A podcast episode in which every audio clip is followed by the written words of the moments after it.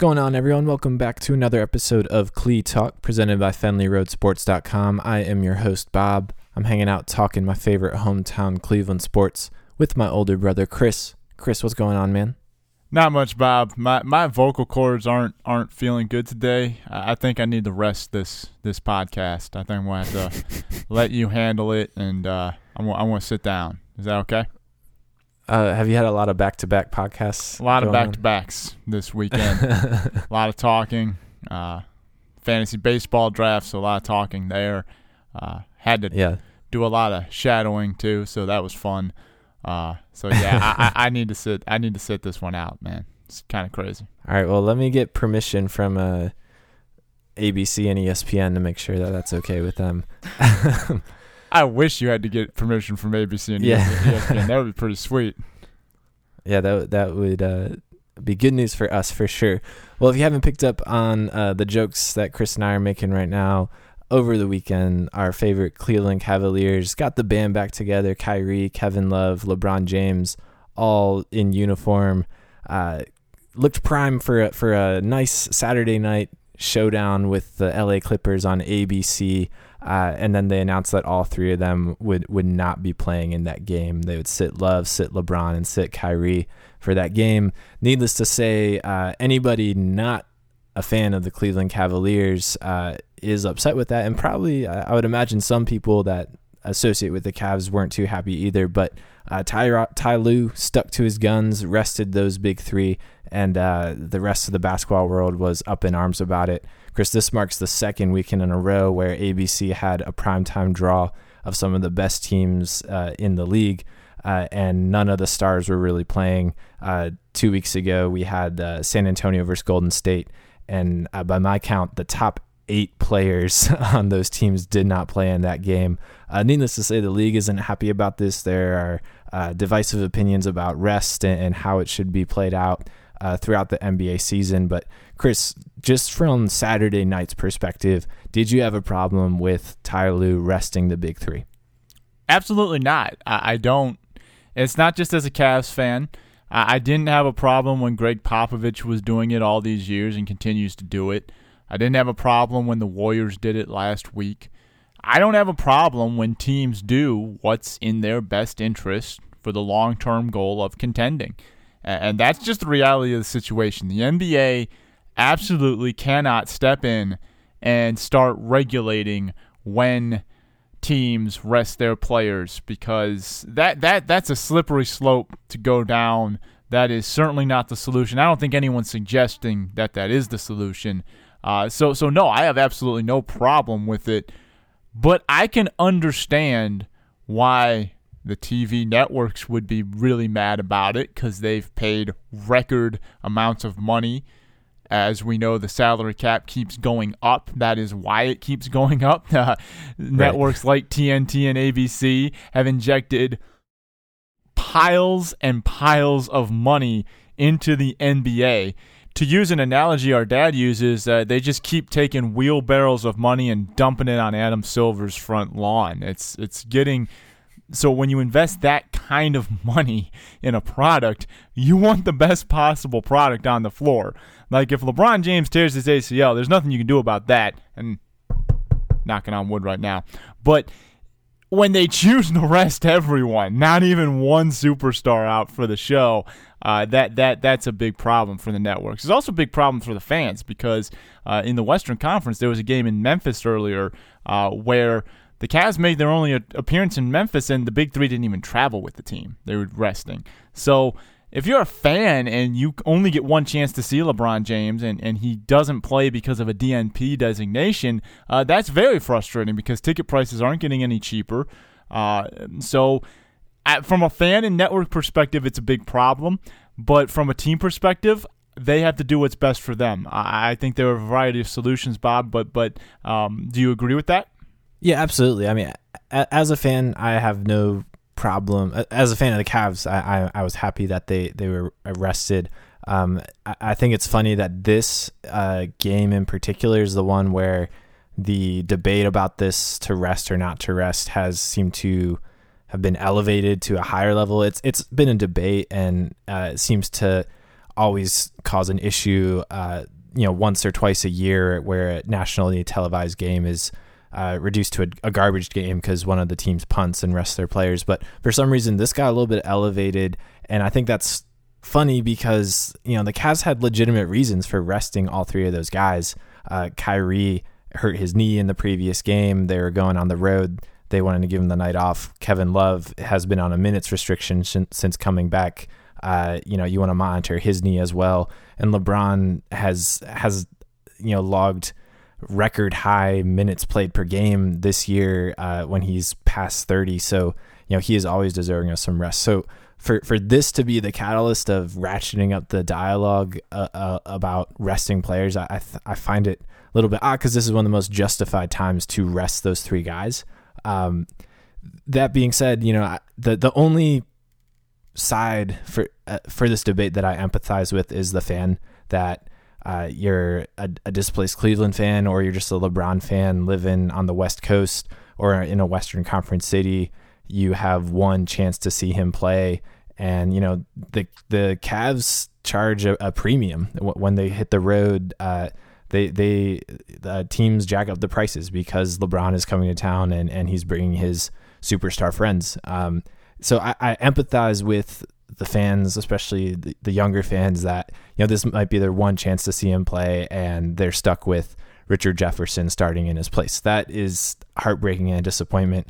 I don't feel bad for the networks. Yes, they have dumped piles of cash uh, upon the league and expect these marquee matchups, but they also have all the rights for these playoff games, and the rest is to directly impact the playoff games and to have those players available for the playoff games. I think uh, any network official would rather have LeBron 100% healthy for their playoff run uh, as opposed to having him play in this Saturday night game and then injuring himself, taking himself out of the playoffs. So, uh, you know, networks, I, I, I, get it. They want their ratings, and this certainly hurt them, but uh, you got to think about the long game for them.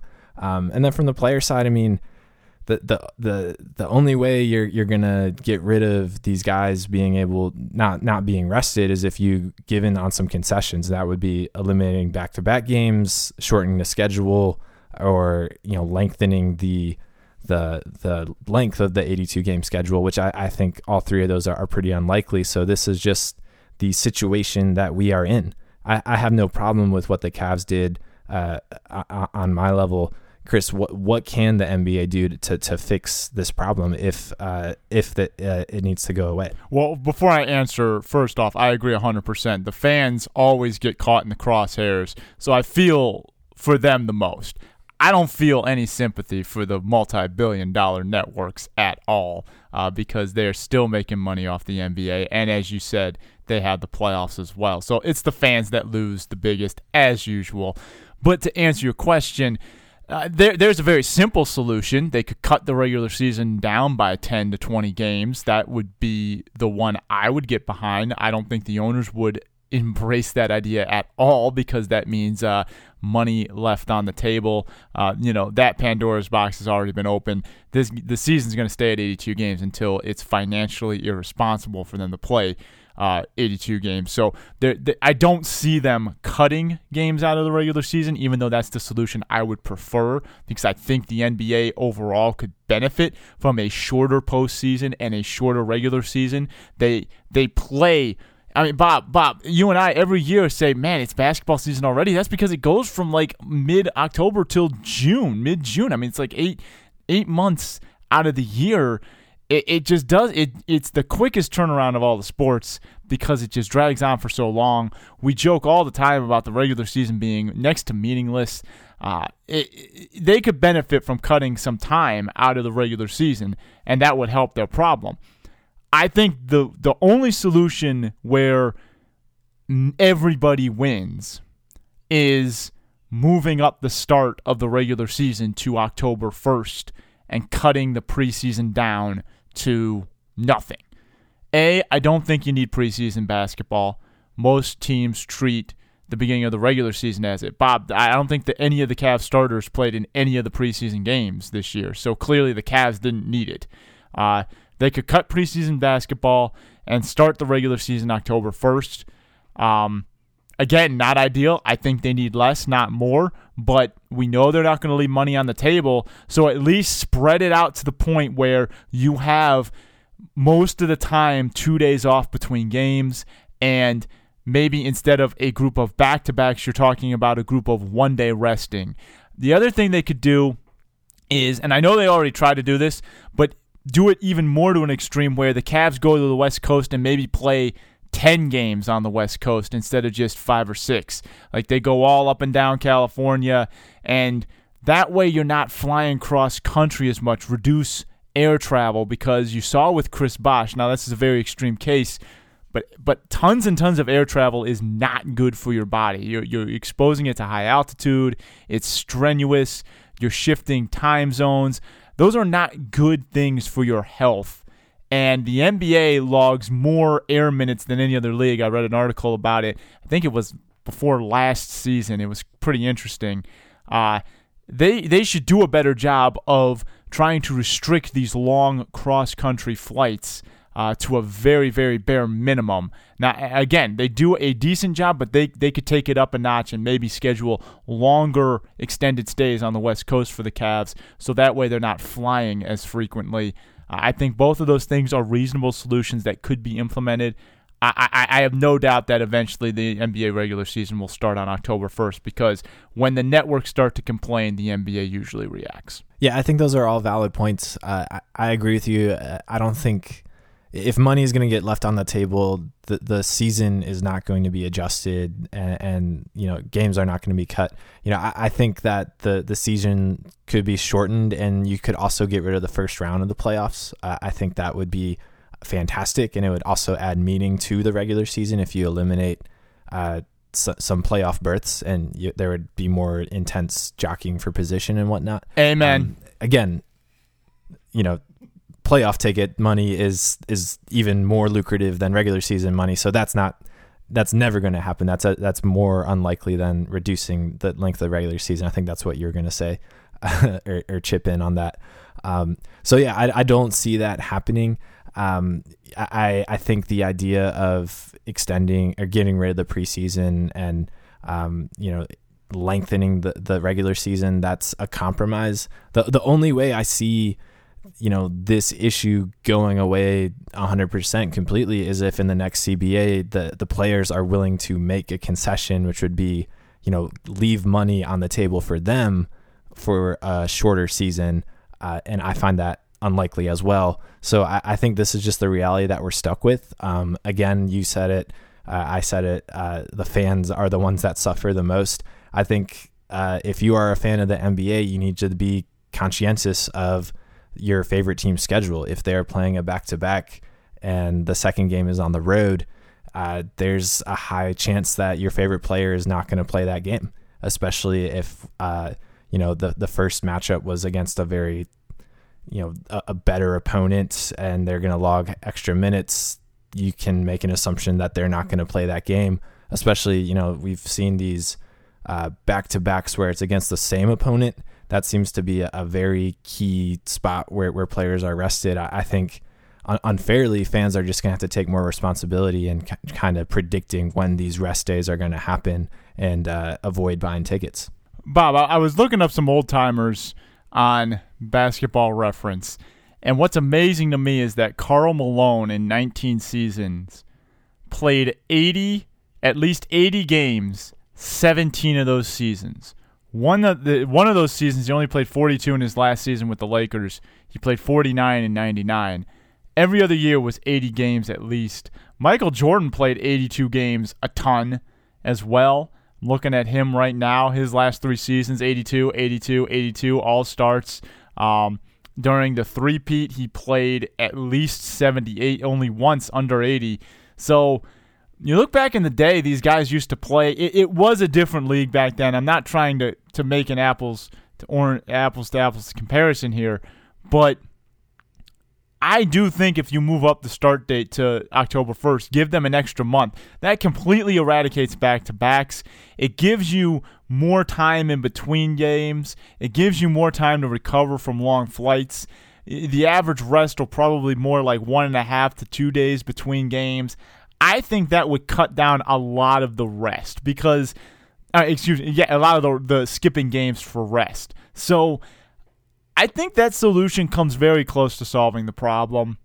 Uh, you're right, Bob. It's never going to eradicate it uh, because I, I, do. I mean, you're still talking about playing basketball from October through April. There are going to be nights where teams are just going to be like, "Look, man, we don't want to push you too hard," but I would not be surprised to see that happen because, and, and but I disagree slightly. I don't think they're going to need to concede too much in the CBA um, for this because I think both sides want this to happen. The networks, the players. Once the players get the networks on their side, the NBA is quick to react. Uh, so I do think that will happen, but I understand your point about cutting games for the regular season. That's not going to happen. I would love your solution to come through. I would love a 60 game regular season and a three round playoff because I think far too many teams make the playoffs. There are at least five to six teams that don't belong there every year, and I, I think it would make it all better, higher quality if it was a shorter regular season with fewer teams in the playoffs because then you have more meaningful regular season games and fewer spots to qualify. Uh, certainly would help the game overall, but but that's just not going to happen. There's just way too much money from a TV standpoint. Cutting out a first round would be awful, and from a gate standpoint, they'd lose too much money at the gate. So so it's that's not going to happen. Yeah, I, I don't think so either. Um, man, I I almost bought tickets to that Memphis game this year, and uh, you know booked a hotel and everything, but I saw that they were playing Memphis at home the night before, and I was like, maybe because I, I bought preseason tickets to a Memphis game two years ago, and the big three didn't even travel.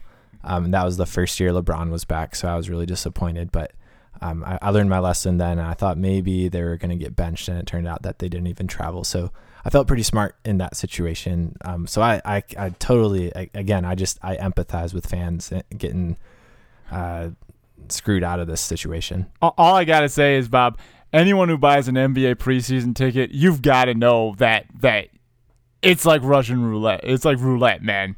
It's just you you don't know what's gonna happen there. I, our, our, mutual friend Alex had season tickets the year LeBron came back, and, and part of that is you get a preseason game. He showed up and left the game one minute into it because he just is like, okay, nobody's playing. he just like, I don't think I could even sell these tickets because it's everyone knows that preseason basketball is just. Uh, who knows what's going to happen? And most of the, the big guns just don't even show up for it because, like I said, LeBron yeah. views Oct- November and December as his preseason. Like, let's just be real here. All the contending teams view those months as their true preseason. Well, that debate uh, will certainly. I, I don't think this is the last we'll see of players getting rested in this season. Uh, I was looking at the Cavs schedule. I think there's a likelihood that uh, there's a game in Chicago after a back to back that's on TNT that, that I could see them being rested for again. So uh, this is not the last time this debate will surface, and I'm sure that um, it'll continue into uh, the off season as as the league explores ways to uh, compromise for everybody and make everybody happy. Um, but zooming out to to the news a little bit, uh, checking in on the Americans and the World Baseball Classic. Uh, lost to the, the Dominicans earlier in, in the tournament, uh, but won when it counted and have now adva- advanced to the knockout stages. Uh, they are now playing in the semifinal, the World Baseball Classic. Uh, the Americans are, are set to to possibly have the highest finish they've ever had in a WBC. Chris, uh, for for this team, the roster wasn't top heavy with the the best American talent, but um, this this has been the best performing American squad we've seen so far. Are, are you surprised by that? Uh, I'm very surprised because the Dominican Republic always seems to have a dominant team. The United States have struggled against both them and Japan historically. So to see the U.S get back to the semifinals uh, to tie their best finish in this thing and have a pretty legitimate shot at winning it. Um, you know, I, I understand, you know, Puerto Rico has been really good and Japan is always tough. But once you get to the semifinals knockout round, I mean, anything can happen. It's baseball. Uh, certainly, when you've beaten the Dominican Republic, you have announced yourself as a contender because defending champs, a dominant program. You look at their roster; it's insane. uh, yeah, I think the U.S. could win it. Now, now they're going against my wish of losing fast, so Andrew Miller won't get hurt. But I, I don't care. I mean, I think it would be kind of cool to finally see the United States perform well in this tournament. I mean, the expectations on this team is always high because it's the United States, man. It's where baseball comes from. It's originated. Uh, I think the expectations for the U.S. team has always been to win this thing, and it would be nice for them to finally break through and uh, bring home the crown. Yeah, for sure. You, you read about the the Americans playing representing Team USA this year, and they definitely have a chip on their shoulder because uh, they weren't the first people asked, and you know a lot of people just wrote this squad off because it, it doesn't have you know, it doesn't have Mike Trout, doesn't have Clayton Kershaw on it. Um, I think they're playing with a little bit of chip on their shoulder, kind of like how we always see the American soccer squad play uh, in the World Cup. And I think that that kind of is infectious and it, it makes it fun to watch. Uh, Giancarlo Stanton's home run was a moonshot, and Adam Jones' home run robbery was fantastic. It, I think that was a great game against the Dominican Republic, and that might be uh, a definitive moment for the World Baseball Classic being relevant in the U.S., which I think it, it has not caught on uh, as the MLB would hope, and so so possibly this could be a, a galvanizing moment for it. And yeah, it needs to have a big tournament this year because there are rumblings that this could be the last incarnation of it if the uh, sort of excitement around it doesn't pick up. I, I, I've read a couple of articles that say that there is a serious consideration for pulling the plug going forward. Would kind of be a shame if this was the tournament that started to break through and then they pulled the plug. Um, but at the end of the day, uh, I you know at the end of the day, it's all about the bottom line. So if they don't you know perform in the ratings or the uh, tickets or whatever, whatever they use to measure this thing by, if they don't perform well, uh, it could be the last time we see it. Well, uh, two rounds in, my bracket is completely busted. I don't know about you, but uh, my Duke pick is not looking so hot. Um, Chris, how were the first two rounds of the NCAA basketball tournament for you? Well, I still got my finalists in there. I got uh, I got Gonzaga and Kentucky still alive. Villanova lost and Louisville lost. Uh, unfortunately, even though I picked Kentucky, I wanted Wichita State to win. I love the Shockers. Fun team. Uh, I wanted Kent State to win too. That would have been awesome if they had beaten UCLA. I, that was a bit more of a long shot. Um, but but the team that's caught my eye, and, and I know Ohio State fans might groan, but Michigan, man, that is a team playing possessed right now. Every year we see this sort of team catching fire late. And it started in the Big Ten tournament with their air travel situation, a very scary situation where their plane kind of got grounded on the runway. Um, everything turned out okay for them. Obviously, they're they're still playing basketball. They get to the Big Ten tournament late, and they end up winning the whole thing. And then they've kind of just taken that into this NCAA tournament here. Um, if there's any team left that feels like a team of destiny, it is Michigan. And the other thing I've taken note is I'm one of the biggest Big Ten defenders in the world. And even I was bashing them going into this thing. To have three teams in the Sweet 16 is pretty vindicating for a league who really got, and deservedly so, disrespected all year uh, because they just, it was a down year in the regular season for the Big Ten. That doesn't change anything. But the league came out and said, you know what, we're a little bit better than maybe you thought we were. Yeah, I think that has certainly become apparent. Uh, Purdue, Wisconsin, and, and, and, Michigan, Michigan, Wisconsin, uh, having two of the three biggest upsets of the tournament so far. So uh, th- that certainly is impressive um, and and a, a big storyline. Um, you know the the South Carolina Duke game, I thought that was really intense. Um, you and I were both right on our upset picks uh, over the podcast. I, I, was pretty impressed by the two of us with, with our Middle Tennessee pick and our Xavier pick, um, coincidentally against Big Ten teams, but. Uh, Wisconsin and and Michigan are making people forget about those early round losses. Um, yeah, it's been it's been interesting. I think this Sweet 16 has a kind of unique blend of uh, upsets and and you know big powers still in play. I think it's it, has been a a good tournament so far. Yeah, that's why I picked those upsets because they were playing Big Ten teams. I mean, I'll admit it. And, I mean, look, Middle Tennessee State came in uh, a very popular upset pick. A 12-5 always happens. And Xavier, I thought was underseeded as an 11 seed. I mean, Xavier and Wichita State and Dayton, I thought got really disrespected just because they don't play in traditional power conferences. I- even though I think the Big East brand is considered a power conference, so I don't know why Xavier was seeded so low. Uh, it seemed a little weak to me, but hey, they're not complaining. They're in the Sweet 16. I don't think they're going to complain about their seed anymore, Bob. So, uh, you know, it, yeah, the first round was actually really lame. The top four seeds all made it through, and then the chaos erupted in the second round. Yeah, uh, most of the upsets and, and the shocking things obviously happened in that second round when Louisville, Duke, and uh, Villanova all lost. So um, yeah, I agree with you. The first round, you know, I just had a general excitement of watching the tournament. Um, after those first two days, though, I, I agree.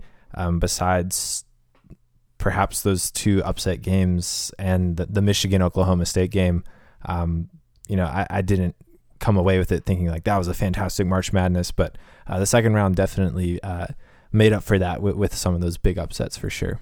Rhode Island was also a fun first round team. See them getting through and Northwestern getting its first ever NCAA tournament win was also a very fun storyline. Even though there was a little controversy against Gonzaga, it was still fun to see Northwestern not just show up to the dance, but actually advance as well. Yeah, and also a very fortuitous ending to their first game against Vanderbilt uh, with that foul. So, um, yeah, that was that was cool to see them advance and win a game, though. Yeah, you know what? I, I actually completely forgot about that that foul that Vanderbilt committed.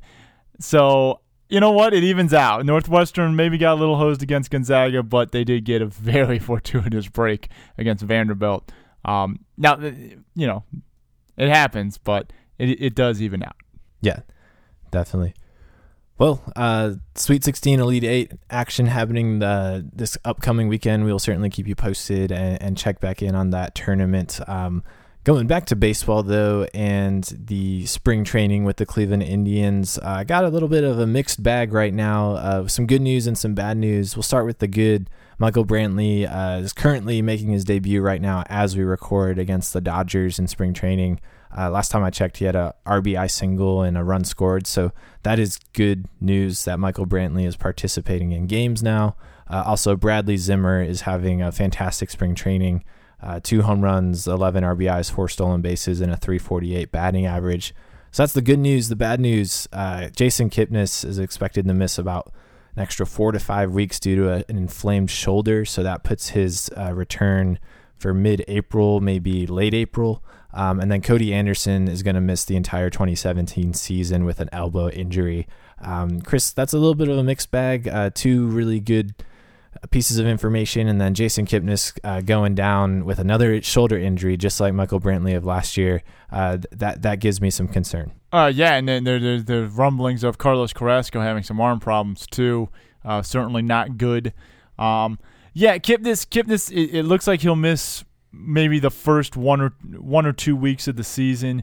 So not too bad, but but again, I hope that because last year they thought when Brantley got hurt with his shoulder that it was only going to be the first month. Came back, wasn't the same.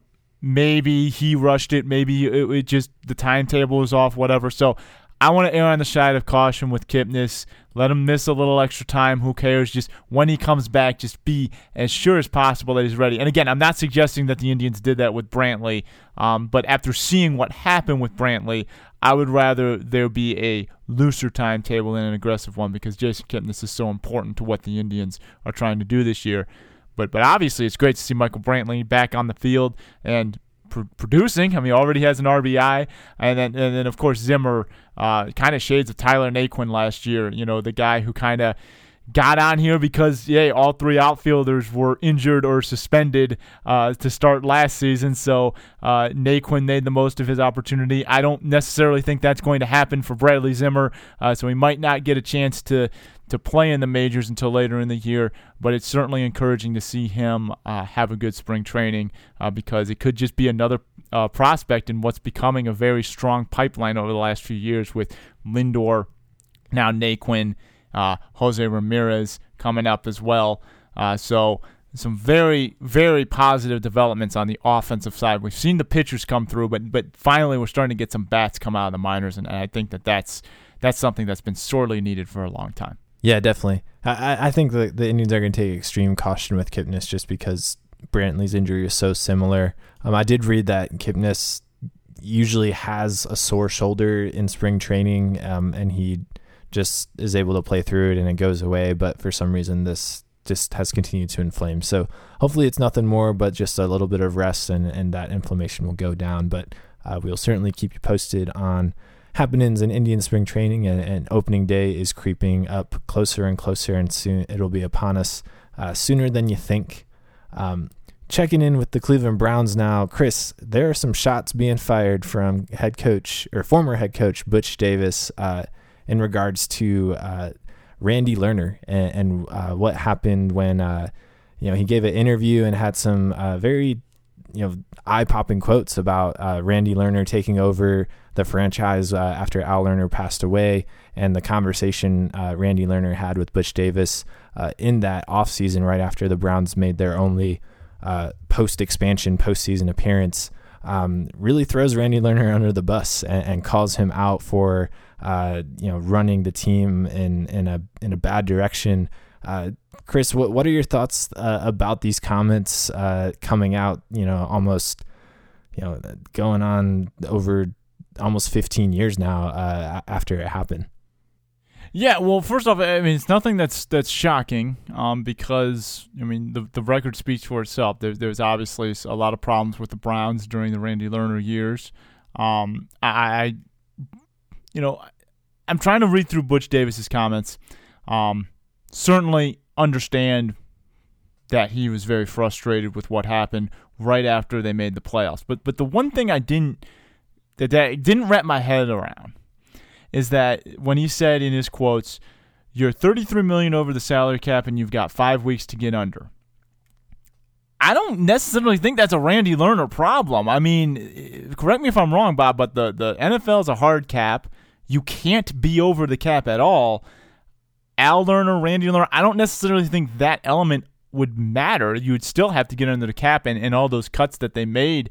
You know, they had to cut a lot of veterans in the aftermath of that playoff season because of the cap situation they were in. You know, Dwayne Rudd was making about five million. Uh, some of the other guys who were contributing, they lost a lot of linebackers. I think all three starters. So the the I don't necessarily think it's it was Randy Lerner's fault that they were in that situation to enter the year. Um, maybe it was just one of those situations where a new owner, new face delivering the bad news, and you know things just kind of fell apart. Now, what I do really highlight here is that according to Butch Davis, Al Lerner, Randy's father, told him he has 10 years to turn the franchise around, and the son said, We're not doing one thing the way my father did. So, obviously, a huge culture change there um, clear, clearly, a lot, a lot went on there. I mean, Bob, I don't think we need a, we need to be a genius in psychology to figure out that the Browns have not been the most w- well-run franchise in the NFL. I mean, the record speaks for itself. The turnover speaks for itself. The the lack of vision speaks for itself. Um, it is refreshing to see a front office in the last two seasons seemed to be on the same page with its coaching staff and everyone buying into a unified philosophy and sticking to it for more than just five seconds. So, yeah, none of this really surprises me. Um, but I don't know. I don't know if I'm I'm hanging the 33 million over the cap on Randy Lerner when he just takes over the team. I mean, you still have to get under the cap anyway. I, I don't think that that reality would have changed no matter who owned the Browns. Yeah, I think those roster decisions had had to be made. Um, wh- whether it was, you know, Randy Lerner, according to this quote, required that the the guys that Butch Davis cut be the, the veterans, but those seem to be the most obvious choices to, to get under the cap. Those are the guys making the most money with the with the easiest way to to uh, supplement your cap hits. Um, you know, the, I, am reading an article here that says that it was probably more like twenty three million dollars, but still, um, that mandate doesn't seem I, I, agree with you that that seems to be yeah that that's a mandate but i don't think that was something that you know an owner can use that as discretion. I think that's just the league rules. You got to get under the cap, or you're going to face uh, serious penalties and won't be able to maneuver at all. Um, so I don't know. It, it, it goes both ways. I can see, uh, you know, Butch Davis coming off a playoff appearance, a new hotshot owner taking over for his father, um, and then implementing all these new rules. I could see how that rubs you the wrong way for sure. And obviously, there was some uh, bad blood between the two with with the way uh, Carmen Policy was ousted and whatnot. But um, yeah, I I mean I nothing good after that playoff appearance happened. So uh, Butch Davis he didn't exactly coach his way to staying around. You know, a- after that playoff appearance, he had a, a very poor season. I think they went they they won five games and then he resigned the year after that.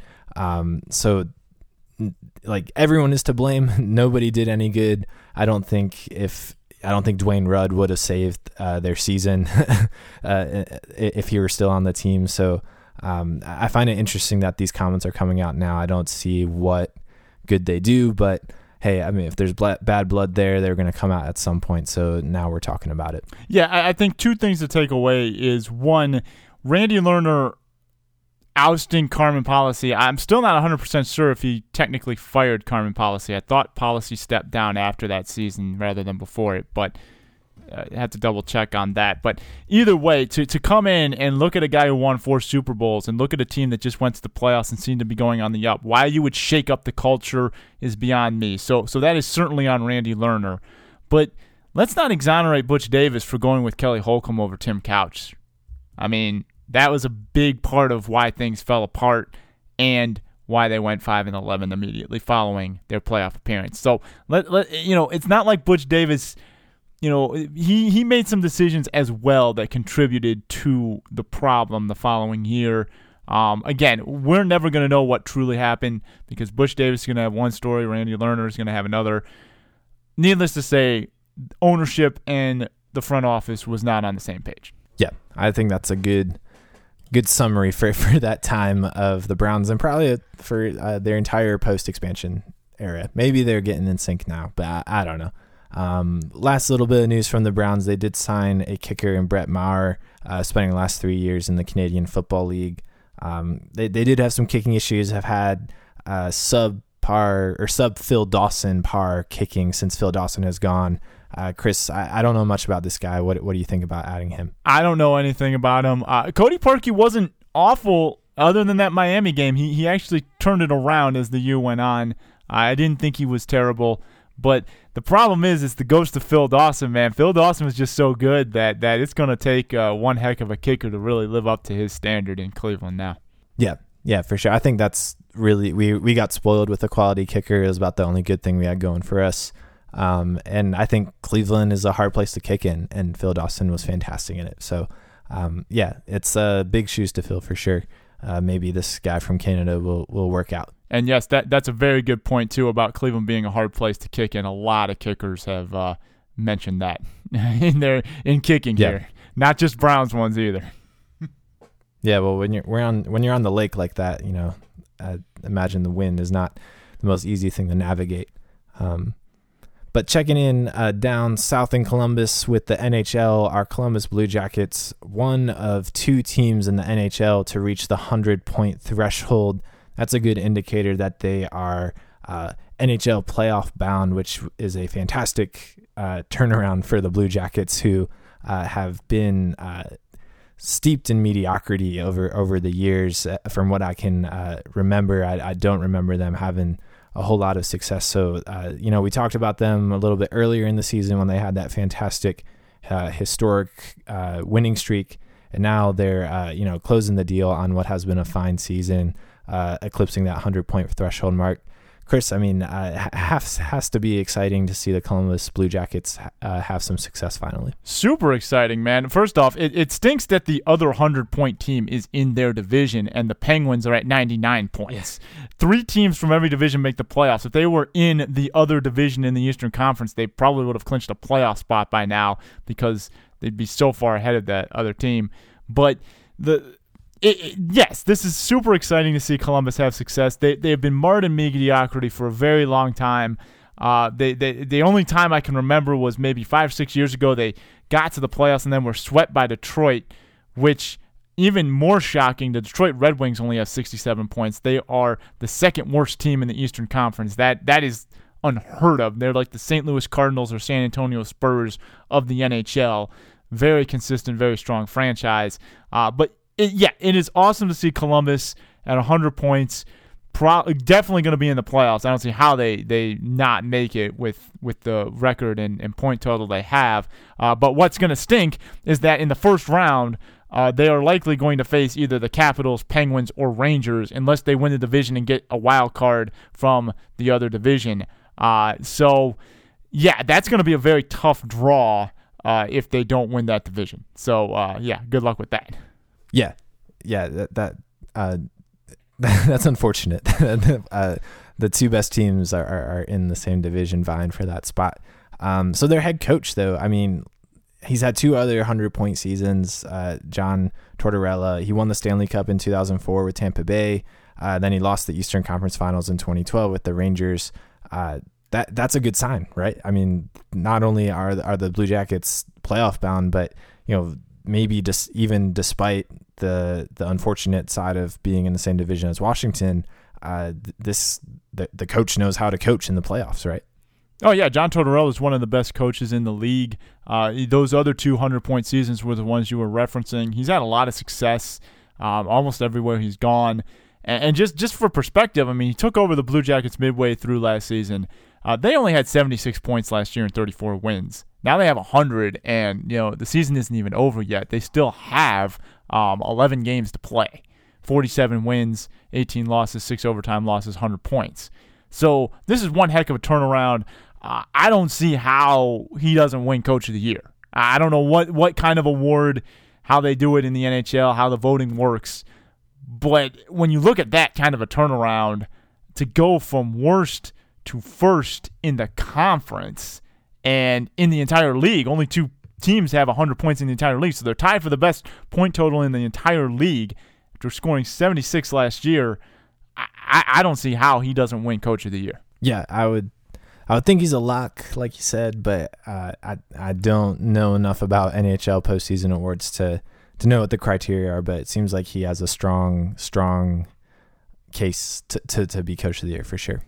Um, well, uh, biggest news from the weekend, Chris, uh, is that I got Mike Trout with the third pick in our fantasy baseball draft. Yeah, that is big news. You should thank your general manager for getting him, for having the awareness to make that pick, to to think on the fly there, and uh, you know react to the market trends. Uh, whoever was drafting your team, whatever GM you employed, is clearly the most brilliant fantasy baseball mind yeah. in the history of fantasy baseball.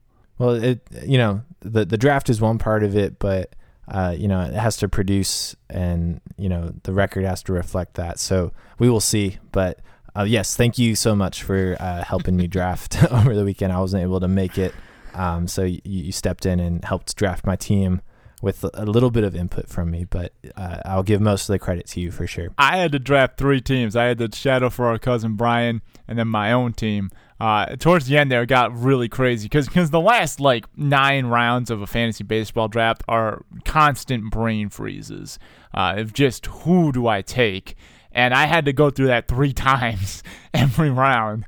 Uh, it got it got really tough.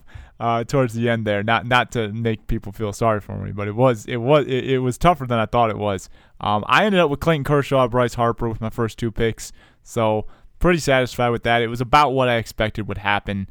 Um, you know, I normally don't like taking a picture really high, but um, there were about three big hitters that I would have been satisfied with Goldschmidt, um, Donaldson, or Harper that I figured I'm just going to go get the by far the best pitcher and then wrap around and, and, and get whoever's left over because I knew the guy with the wraparound would take two of them.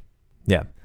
Well, fantasy baseball, I, love it. Uh, just means that we're one step closer to uh, actual MLB games being played opening day, which is fantastic. I mean, spring is the first day of spring right now, so um, the weather is right around the corner. Uh, it's a good season of change, and I love the doing that draft and, and hanging out with you guys and talking. I was sad that I, I had to miss it. Opening day, I think, is a week from next weekend. So, uh, Yeah, Yeah. we're about two weeks away. It'll be fun. Next week we're gonna have a lot of uh we're gonna have to make some predictions next week. Yeah, yeah, definitely, and that that will be uh, fantastic for sure. Um, all right, well, let's close it out with uh, our headline that we'd like to see this week. This week, you know what? I'd like to see US knocks off or wins the World Baseball Classic. I, I don't know who they're gonna end up playing. Probably Puerto Rico, but US bring it home. You're in the semifinals, win two more games, win the World Baseball Classic. That is the headline I would like to see. Yeah, that'd be a fantastic headline, and I'm gonna do my best to tune in uh, to when they play Japan uh, in that semifinal. Uh, my headline, uh, sticking with baseball, I want to see Michael Brantley hit a home run. Uh, he didn't hit any, you know, he played limited games, not a whole lot uh, last season, but he didn't hit a home run uh, at, at all uh, in his uh, appearances, and that was, you know, when he was still playing, that was a concern because people thought that maybe his shoulder wasn't 100%. I think if he has that power and exhibits that power, then you know Brantley is is on the road back to being 100% to being the player that he was a year and a half ago. I think that would be fantastic news. And I forget who drafted him, but it got him late because he fell because of that injury. So if Michael Brantley bounces back to what he was before that injury, that could be uh, huge in fantasy baseball too, not just real baseball. Fantasy Yeah. baseball. but I'm excited for baseball. I mean, how can you not be as a Cleveland Indians fan? It's it's gonna be fun, but uh, we're definitely gonna be talking a lot about it next week because that'll be the week leading into opening day. So certainly looking forward to chatting a lot of baseball next week and uh, making some incorrect predictions about the World Series because I never picked the World Series. But until then, you can catch up on all our old podcasts at FenleyRoadSports.com. You can subscribe to Clee Talk by searching Fenley Road Sports in iTunes and clicking the Clee Talk link, or you could go to FenleyRoadSports.com and just click the iTunes icon we got there in the upper right hand corner for you. We thank you for your support. Appreciate you tuning in every week to another episode of our favorite sports, Cleveland Sports Talk. Hope you come back next week. More baseball. Hopefully the Cavs will play this week. No controversy around resting. But uh, until then, go Browns, go Cavs, go Indians, go all of them. Just just have fun and go Blue Jackets too. I, I, I'm I'm in a giving mood today, Bob. Just go everyone. All right, I'll see you, Chris. I'll talk to you soon. Take it easy, Bob.